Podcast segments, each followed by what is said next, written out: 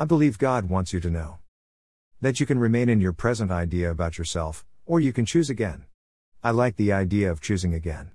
Glorify who you are today, do not condemn who you were yesterday. And dream of who you can be tomorrow. You will not have to think for more than a second to know exactly why you just read this.